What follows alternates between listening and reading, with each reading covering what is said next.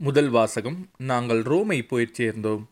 திருத்துதர் பணிகள் நூலிலிருந்து வாசகம் அதிகாரம் இருபத்தி எட்டு இறைவசனங்கள் பதினொன்று முதல் பதினாறு முடிய மற்றும் முப்பது முதல் முப்பத்தி ஒன்று முடிய. சகோதரர் சகோதரிகளே மூன்று மாதங்களுக்கு பிறகு குளிர்காலத்தில் மால்தா தீவில் ஒதுங்கியிருந்த ஒரு சிறிய கப்பலில் ஏறினோம். அதில் மிதுன சின்னம் பொறிக்கப்பட்டிருந்தது. அது அலெக்சாந்திரியாவை சார்ந்தது.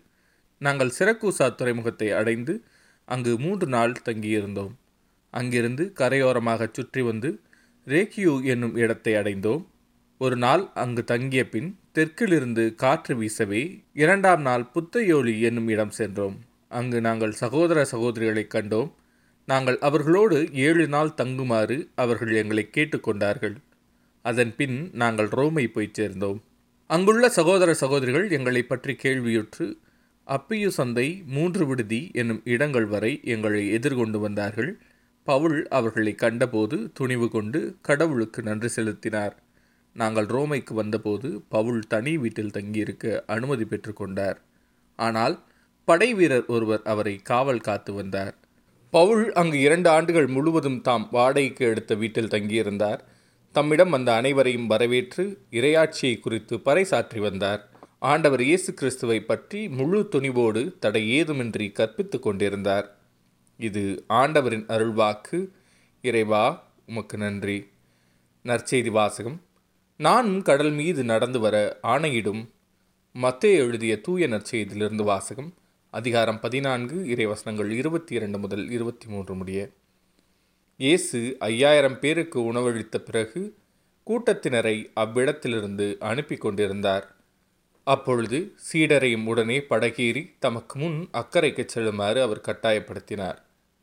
மக்களை அனுப்பிவிட்டு அவர் தனியே இறைவிடம் வேண்டுவதற்காக ஒரு மழையின் மேல் ஏறினார். பொழுது சாய்ந்த பிறகும் அங்கே அவர் தனியே இருந்தார். அதற்குள் படகு கரையிலிருந்து நெடுந்தொலை சென்று விட்டது.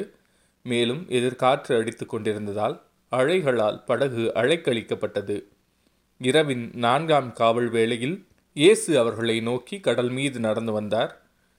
அவர் கடல் மீது நடப்பதைக் கண்ட சீடர் கலங்கி ஐயோ பேய் என அச்சத்தினால் அலறினர். உடனே இயேசு அவரிடம் பேசினார் துணிவோடு இருங்கள் நான் தான் அஞ்சாதீர்கள் என்றார். பேதுரு அவருக்கு மறுமொழியாக ஆண்டவரே நீர்தாம் என்றால் நானும் கடல் மீது நடந்து உம்மிடம் வர ஆணையிடும் என்றார். அவர் வா என்றார். பேதுருவும் படகிலிருந்து இறங்கி இயேசுவை நோக்கி கடல் மீது நடந்து சென்றார். அப்பொழுது பெருங்காற்று வீசியதைக் கண்டு அஞ்சி அவர் மூழ்கும்போது ஆண்டவரே என்னை காப்பாற்றும் என்று கத்தினார். இயேசு உடனே தம் கையை நீட்டி அவரை பிடித்து நம்பிக்கை குன்றியவனே ஏன் ஐயம் கொண்டாய்? என்றார். அவர்கள் படகில் ஏறியதும் காற்று அடங்கியது. படகில் இருந்தோர் இயேசுவை பணிந்து உண்மையாகவே நீர் இறைமகன் என்றனர். இது ஆண்டவரின் அருள்வாக்கு. கிறிஸ்துவே உமக்கு புகழ்.